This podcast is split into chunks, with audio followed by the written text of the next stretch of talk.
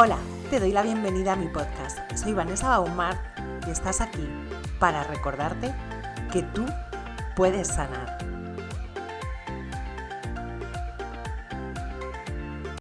Bienvenida, bienvenido a un episodio nuevo de Tú puedes sanar.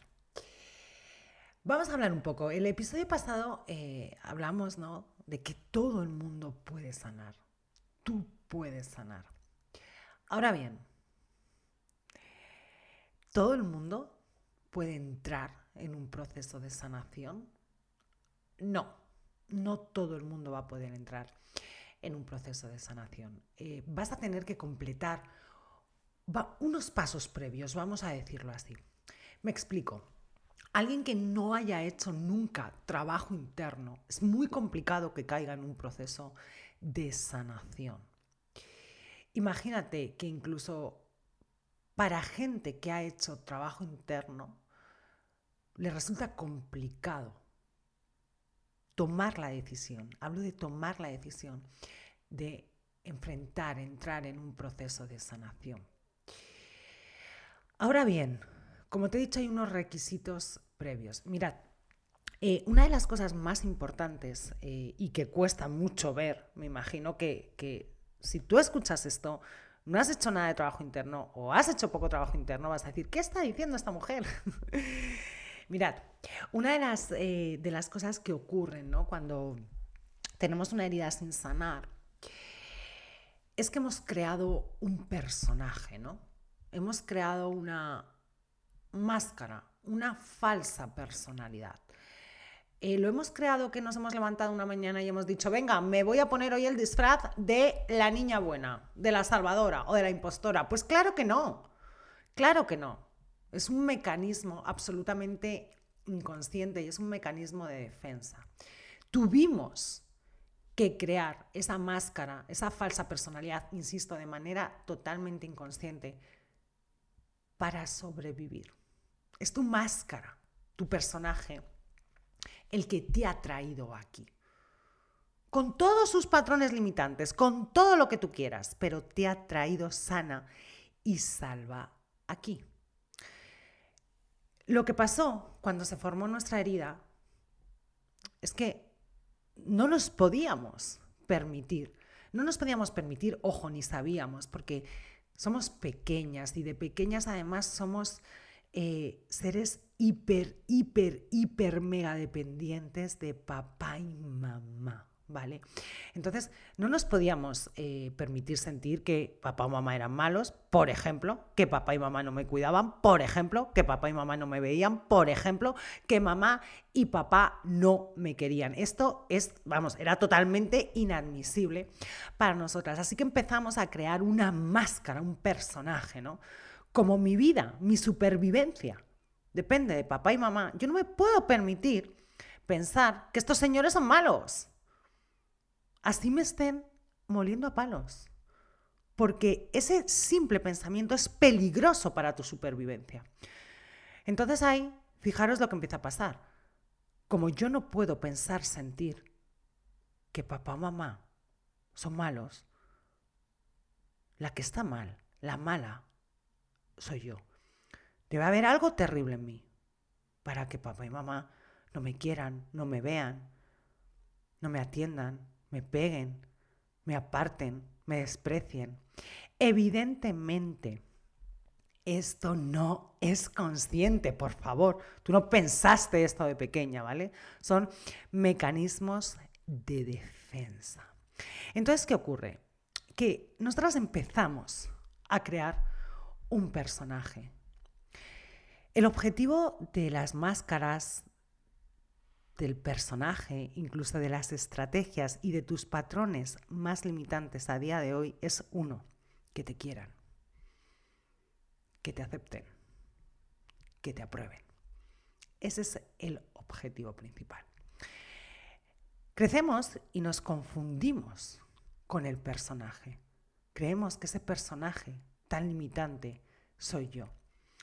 Por eso a mí me habréis escuchado mucho decir esto de desafía la historia que te estás contando de ti misma, porque es mentira, así de claro. te mueves en un plano absolutamente limitado. Y tú no eres limitada, eres ilimitada. Pero para acceder a eso tenemos que sanar. Así que, como te digo, vamos creciendo, nos confundimos ¿no? con, ese personaje y empezamos a hacer trabajo interno. Llega un día, ¿no? Que, y si tú estás aquí, sé que haces trabajo interno, ¿no? Que dices, bueno, voy a mirar dentro de mí. Usualmente miramos dentro de nosotras cuando la vida nos zarandea mucho, cuando la vida se vuelve caótica, cuando sentimos que nuestra vida se derrumba. A veces es una crisis existencial, a veces es una crisis en una relación de pareja, a veces es que se ha acabado una relación de pareja, a veces es una crisis económica, que te arruinas, que, tu negocio, tu vida se va al traste, ¿no? Y ahí es cuando algunas personas, ¿eh? no todas, algunas personas, pero insisto, sé que si estás aquí tú eres de esas personas que dice, oye, voy a, voy a mirar un poquito, ¿no? Voy a mirar dentro de mí a ver qué está pasando. Cuando la vida fuera se pone heavy es cuando miramos adentro. Y si no lo haces, ya estás tardando porque todas las respuestas están dentro de ti. ¿Qué pasa? Que empezamos a hacer trabajo interno, pero ¿sobre quién hacemos ese trabajo interno? Sobre el personaje, sobre la persona que yo creo ser. Y ojo, esto está bien. Esto está bien. Y digo que está bien porque yo siempre explico que el proceso de sanación está, imagínate el trabajo interno como una escalera. ¿Vale? Como si fuera una escalera con un montón de peldaños. Lo que está en el último peldaño, lo que está en la cima, lo que está, lo que reina sobre todo el trabajo interno, sobre todos los demás eh, peldaños, es un proceso de sanación. Es el proceso top por excelencia. ¿no? Hay mucha gente, por ejemplo, a mí me preguntan, oye, cuando sane mis heridas, eh, ¿trabajaré mi autoestima? Obvio, querida, obvio, obvio, ¿no? Es el proceso por excelencia, es el proceso por excelencia de autoconocimiento. Entonces, ¿qué ocurre? Que está bien que tú hayas o estés trabajando o haciendo trabajo interno sobre el personaje, porque va a llegar un punto, que es lo que le ocurre a todo el mundo, que se topa con un techo de cristal, ¿no? El techo de cristal es como, ¿por qué? ¿Por qué? ¿Por qué si a pesar de hacer tantísimo trabajo interno me sigue pasando lo mismo? ¿Por qué doy con el mismo tipo de personas? ¿Por qué cada dos años me ocurre lo mismo? Hay como una especie de techo de cristal, ¿no? ¿Por qué no logro sentirme a gusto en mi piel? No, no logro ser yo misma, ¿no? Incluso hay gente que ya esto es tener un nivel de autoobservación high, o sea, high level, totalmente un nivel de, de observación premium que, es capaz de reconocer y de sentir que en algún momento se perdió, ¿no? Que te dice, es que yo siento como, como si en algún punto del camino yo me hubiese perdido y necesito encontrarme, ¿no? Eso, fijaros, ¿no? Para llegar ahí tenemos que haber hecho mucho trabajo interno porque tenemos un nivel de conciencia generalmente bastante bajo, ¿no? Si tú llegas ahí es que tu nivel de conciencia está muy elevado, está muy alto, ¿no? Cuando tú dices, es que no me siento yo, yo he perdido algo de mí, yo he perdido mi esencia, hay algo que me he dejado por el camino. O a alguien, ¿no? Mm, ahí está la niña. Y he de ir a recuperarlo, ¿no? Entonces está muy bien, tenemos que empezar y está bien, ¿no? a hacer, bueno, trabajo interno sobre el personaje. Ojo, cuando empezamos a hacer esto de trabajo interno sobre el personaje, no sabemos que estamos haciendo eh, trabajo interno sobre el personaje. Creemos que estamos haciendo trabajo interno, ¿no? Pero no. Realmente tú estás intentando trabajar la autoestima del personaje, el autoconocimiento del personaje. Por eso siempre yo os digo que cuando tú sanas, tú te conoces de verdad. Y esto no suele ser agradable. Porque un proceso de sanación es empezar, para que tú me entiendas, abrir todos los armarios donde tienes escondidos todos tus fantasmas, toda tu sombra, todos aquellos aspectos que tú te has negado de ti misma y has reprimido, has escondido, todas esas emociones y todos esos sentimientos que están totalmente, totalmente escondidos ante tus ojos. Y esto no es fácil. Por eso hay gente que eh, deja hasta el último momento la decisión de sanar, ¿no? Que dice, vengo ya a sanar porque no me queda más remedio. Porque ya es lo último que puedo intentar. Porque de alguna manera sabemos, nuestro inconsciente sabe hacia dónde nos dirigimos. Y que el proceso de sanación es un proceso duro, ¿vale? Es un proceso, como ya hemos hablado, que te va a exigir paciencia, que te va a exigir humildad totalmente. Y sabemos que vamos a tener que abrir esas puertas y que van a salir esos fantasmas que no hemos enfrentado, que no hemos mirado cara a cara, todas esas experiencias, esos duelos no procesados que no hemos sido capaz de concluir, ¿no? Y de alguna manera sabemos que esto es duro. Tenemos que enfrentarnos, ¿no? A nuestro dolor, al dolor más escondido, a lo que un día juramos que no íbamos a enfrentarnos, que no íbamos a sentir esto de ninguna de las maneras, nunca más. Inconscientemente sabemos que vamos hacia allá. ¿no? Y es un proceso, además, ya hablaremos eh, en otro momento, en el que, por ejemplo, reina la sombra, se ve mucha sombra, porque tú te conoces de verdad y tú vas a tener que lidiar ya no solo con tu sanación, sino con la incomodidad de ver esas partes de ti que tú no has aceptado, ni siquiera puede que reconozcas y que están reprimidas. Pero, ¿cuál es la movida de todo esto? Que tú no reconozcas, que tú no hayas aceptado, no significa que no tenga influencia sobre ti. Porque esto es lo que pasa cuando no hemos sanado las heridas. Cuando nosotras no hemos sanado nuestras heridas, no somos libres.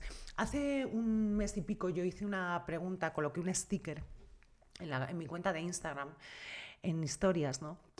Y decía, ¿por qué quieres sanar tus heridas? Y me maravilló, me encantó lo que yo leí, las respuestas que me disteis, porque había muchísima gente, muchísima gente que decía, porque quiero ser libre.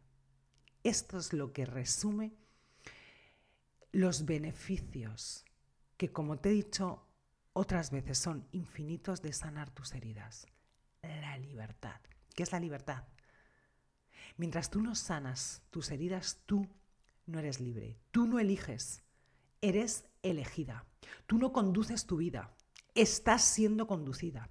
Porque el inconsciente, tu niña interna herida, es la que está tomando absolutamente, absolutamente todas las decisiones de tu vida. Y cuando digo todas, son todas. Tenemos una falsa sensación de libertad. Creemos que elegimos que decidimos, pero no es así. Si tú no sanas, tú no eres libre. Estás en una jaula metida y puede que ni te hayas dado cuenta de esto.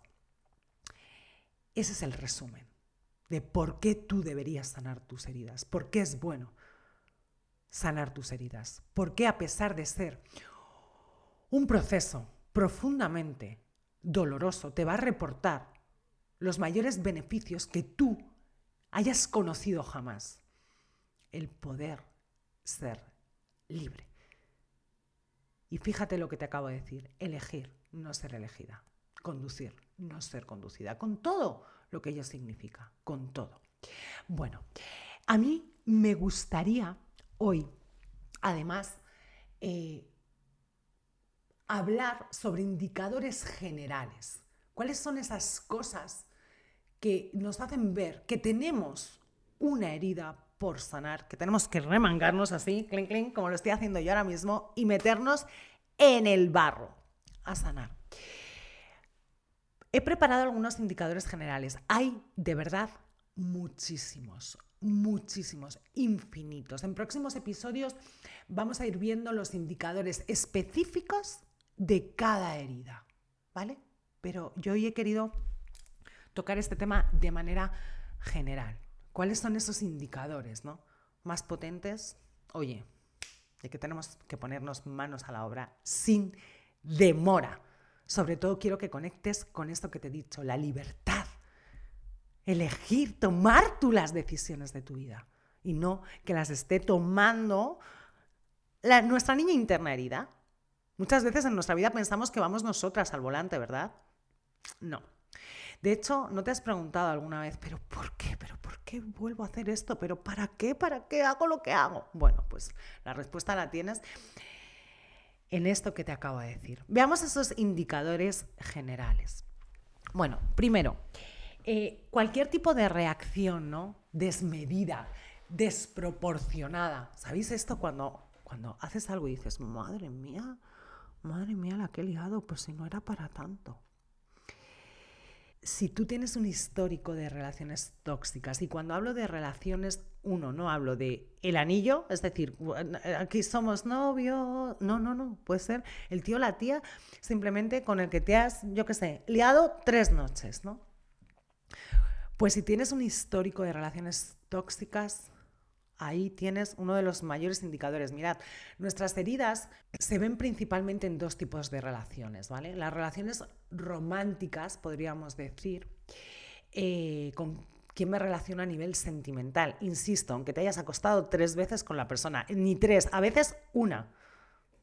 Esto pasa mucho, ¿no? Cuando una ya ha sanado mucho, tiene un nivel de autoobservación, ¡buah! totalmente bestial tú te das cuenta hasta en la primera vez que ves a una persona si te está tocando algún tipo de herida.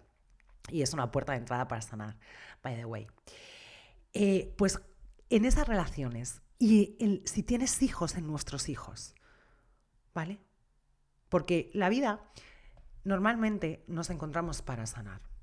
Y estamos aquí principalmente perdón, para sanar. Entonces, cuando la vida dice, madre mía, esta le he puesto, le he enviado 20, 20 personas para que vea lo que tiene que sanar y no hay manera, pues es como si la vida dijese, bueno, vamos a volverle la relación con sus hijos, a ver si así despierta. Pues igual. ¿Vale? De hecho, hay muchas mujeres que dicen, efectivamente, yo tengo un histórico de relaciones tóxicas y resulta que ahora con mi hija, mi hijo, eh, me está pasando lo mismo y tienen el mismo comportamiento que ta, ta, ta, y te dicen eh, aquella relación tóxica que tuve, ¿no? Eh, cualquier comportamiento de autosabotaje o autodestrucción. Esto puede ser desde comer cosas que a ti te sientan mal, ¿no? Darte atracones de algo, por ejemplo, que eres alérgica. la procrastinación, ¿vale? Cualquier situación que te va a conducir o que te hace ver que estás en el autoabandono más absoluto, ¿vale? Cuando te estás destruyendo continuamente, que eres tu peor enemiga, en lugar de ser tu mayor aliada, tu apoyo, tu amiga. Hay mucha gente que siente una especie de fragmentación, como si hubiera dos personas, ¿no? Esto pasa mucho que es como, Dios mío, o sea, yo en mi vida profesional puedo con todo, eh, dirijo un equipo de no sé cuántas personas, todo genial, y de repente en una relación, cuando me meto en una relación, parezco una niña pequeña. Me engancho a la persona, tengo una dependencia bestial, soy incapaz de hacerme valer, incapaz de poner límites, ¿no? Y las personas dicen, ah, es que es como si hubiese dos personas dentro de mí. Ahí es cuando vemos más cómo opera nuestra niña interna, ¿verdad, querida? Situaciones que se repiten en tu vida. Esto es uno de los indicadores también más potentes, ¿no? No, es que yo cada tres años me echan del trabajo. No, a mí cada dos años me desahucian de mi casa. Yo cada tres años me arruino. Ojo a las situaciones que se repiten. Ojo a estos ciclos, porque son indicadores muy potentes de que tenemos cosas que sanar. Cuando atraes al mismo tipo de persona una y otra y otra y otra vez Evidentemente, esto lo he metido aquí porque luego mucha gente me, pregunta, ¿y la baja autoestima? Sí, evidentemente, es que si tienes estos indicadores ya te hace ver que tienes una autoestima baja, ¿vale? Eh, la falta, obvio, de confianza en una misma, ¿no? La necesidad desmedida de aprobación y validación. El no poder tomar una decisión tú sola, que le tengas que pedir permiso 100, a 100 personas y escúchame, cuando somos adultas no vamos pidiendo permiso así. Oye, ¿puedo hacer esto? No, sino que empezamos a contarle a todo el mundo algo que vamos a hacer. Nos tiramos un año y medio contándole a todo el mundo algo que vamos a hacer. Cuando tú haces eso, tú estás pidiendo de manera encubierta permiso. Ahí está tu niña pidiendo permiso. no poder cubrir tus necesidades más básicas. ¿Cuáles son las necesidades más básicas? Comida en mi estómago, techo en mi cabeza, ¿vale? Cuando no podemos cubrir esas necesidades. En las heridas hay grados, ¿vale? No, no, no es blanco o negro.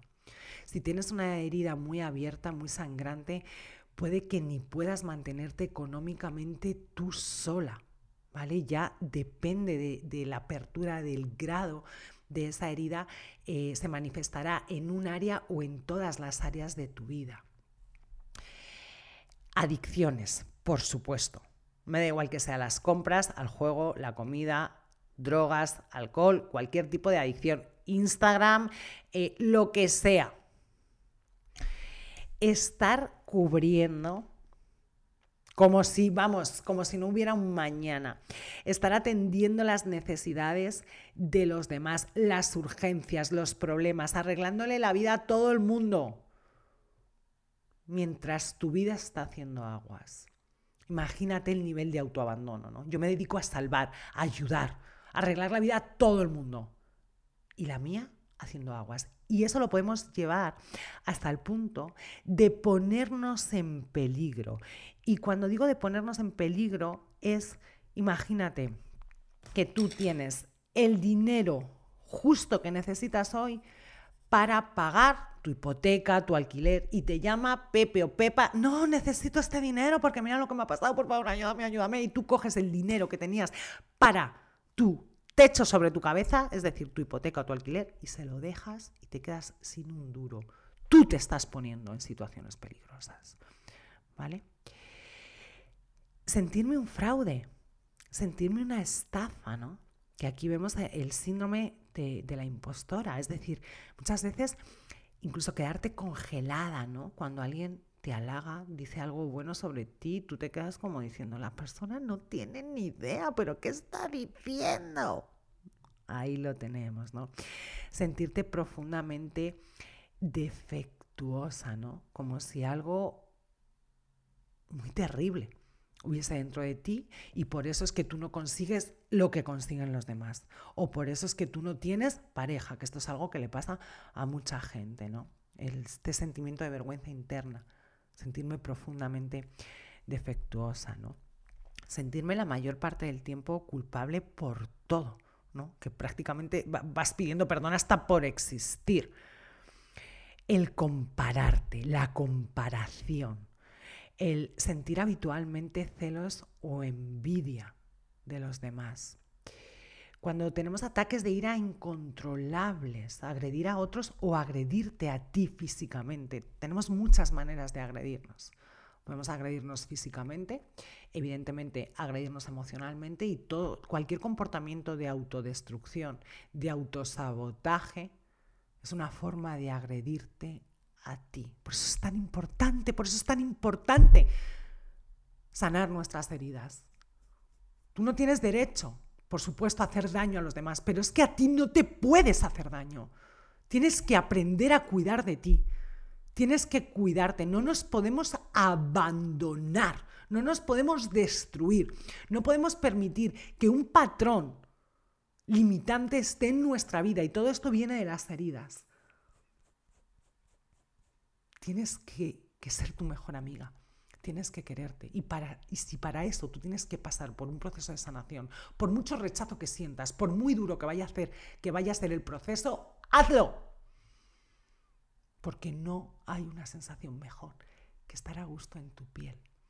No hablo de ser perfecta, porque la perfección no existe. Y por cierto, sería otro indicador de que tienes heridas sin sanar, sino de estar a gusto con quien eres, con la persona que eres alegrarte cada día de levantarte contigo, a tu lado, y no empezar a destruirte, y empezar a sabotear tu éxito, tu potencial, tu luz. Cuando tenemos una dependencia emocional brutal, ¿no? Ahí podemos ver también que tenemos heridas sin sanar.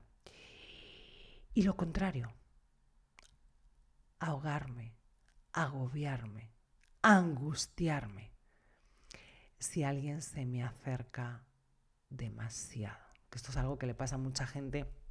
Yo yo he dicho lo contrario porque realmente vemos como dependencia e hiperdependencia. Pero te voy a contar una cosa, los extremos es lo mismo, se tocan. Da igual que tú tengas dependencia o hiperindependencia, estás en el mismo punto, porque cuando nos sentimos agobiadas, angustiadas, que, ¡ah! que nadie se me acerque, que no, que no me pregunten, que no me hablen por WhatsApp, no, no, no, no ahí estamos hablando de una herida. En este caso estaríamos hablando, por ejemplo, de rechazo, pero es igual, ¿no? El miedo a que me abandonen, a que no me quieran, a que me rechacen, ¿vale? Mirad, os he resumido algunos de los indicadores generales más importantes, pero realmente dentro de cada herida, de las cinco heridas, que podemos portar. Hay unos indicadores muy específicos que sin, sin lugar a dudas, sin lugar a dudas, te va a dejar muy claro qué herida está dando la cara en tu vida en este momento y qué herida tienes que sanar. Lo veremos en próximos episodios. Vamos a ver más detalladamente cada uno de los eh, indicadores de cada una de las heridas. Te mando un beso enorme.